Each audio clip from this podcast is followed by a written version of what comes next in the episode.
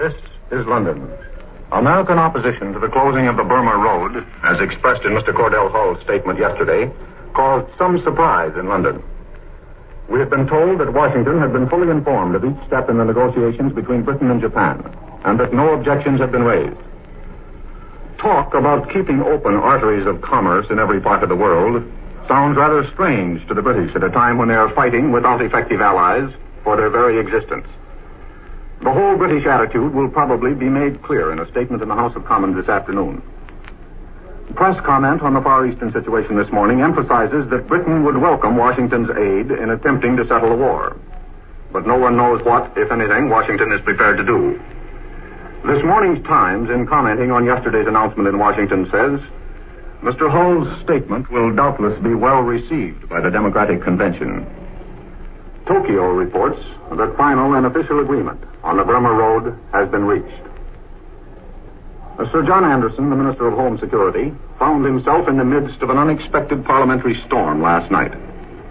He asked the House of Commons to rush through a bill setting up special war courts in parts of this country affected by attempted invasion or severe bombing.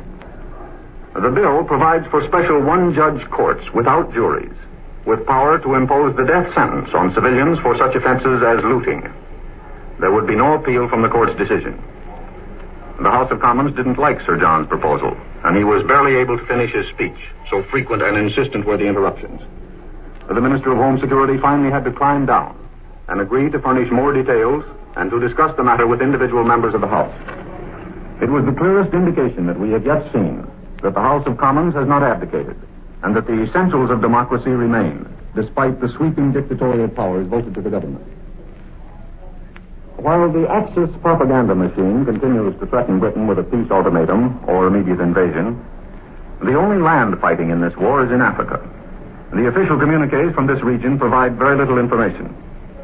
Today's Daily Herald lists the places on the frontier of the Sudan and Italian East Africa captured by the Italians and says the layman's desire for information is not satisfied with such phrases as withdrawal according to plan. The time has arrived, says the Herald, when the Foreign Office should give us a complete survey of the war in Africa to date. London afternoon newspapers devote their front pages to President Roosevelt's statement that he does not want a third term. Editors seem to agree that he will be nominated for that third term. According to an official announcement from the Ministry of Labor this morning, the cost of food has risen 6% during the last month. On Tuesday of next week, the British taxpayer will receive some bad news. The Chancellor of the Exchequer will announce his supplementary budget. It is certain that the income tax will be increased, and the excess profits tax will probably go up. The willingness of the British public to accept the heaviest taxation in their history is impressive. When the last budget was announced by Sir John Simon, who was then Chancellor of the Exchequer, a wave of criticism resulted. Not because he was asking the taxpayer for too much, but because he was asking for too little. Next Tuesday's budget is expected to silence that sort of criticism. We've been trying to give you these last few weeks a picture of English life under the threat of total war. But the strangest picture of all is the tableau of England as retouched by the German radio speakers and designed for German listeners. This the Englishman rarely hears.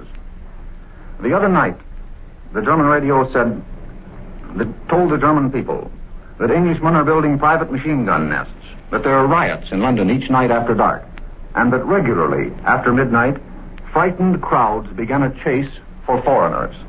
Well, I'm a foreigner and live here, and I haven't seen any foreigners being chased, either in the daytime or at night.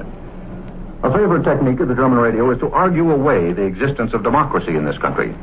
Uh, the Deutschland Sender declares that criticism of the government brings deportation, and that government plans to suppress all newspapers and institute one official newspaper, and that Englishmen are sentenced to five years imprisonment for tuning in to German radio stations. The only comment to make on that statement is that it just isn't true. I return you now to CBS in New York.